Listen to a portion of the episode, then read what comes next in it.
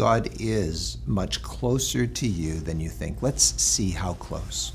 Did you know that the consonants used in the spelling of God's sacred name, YHWH, pronounced Yahweh, are in fact the only consonants that, if correctly pronounced, do not allow you to use your tongue or close your lips? Jewish scholars inform us that the pronouncing of the sacred name was an attempt to imitate and replicate breath. It is inhalation and exhalation.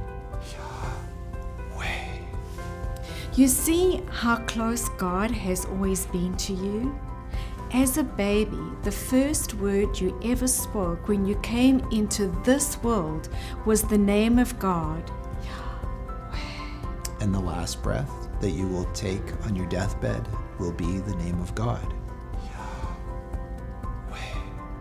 It is the one thing that you keep doing constantly throughout your life without even thinking.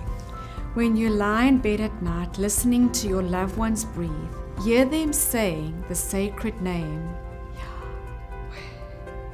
Regardless of whether you are young or old or whatever language you speak, we all breathe. God doesn't want us to be simply unconsciously breathing, He wants us to be consciously believing. Jesus promised that whoever believes in God should not perish but have everlasting life. Jesus chose to give his life, to breathe his last breath on the cross so that you can breathe eternally.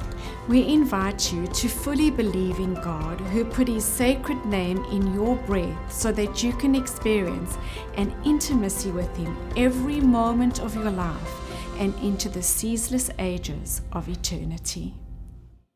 Thank you for listening today. If you would like to watch a video of this podcast, please visit iiw.ca or you can go to our IIW Canada YouTube channel and click on the Videos tab. Once again, thank you so much for listening.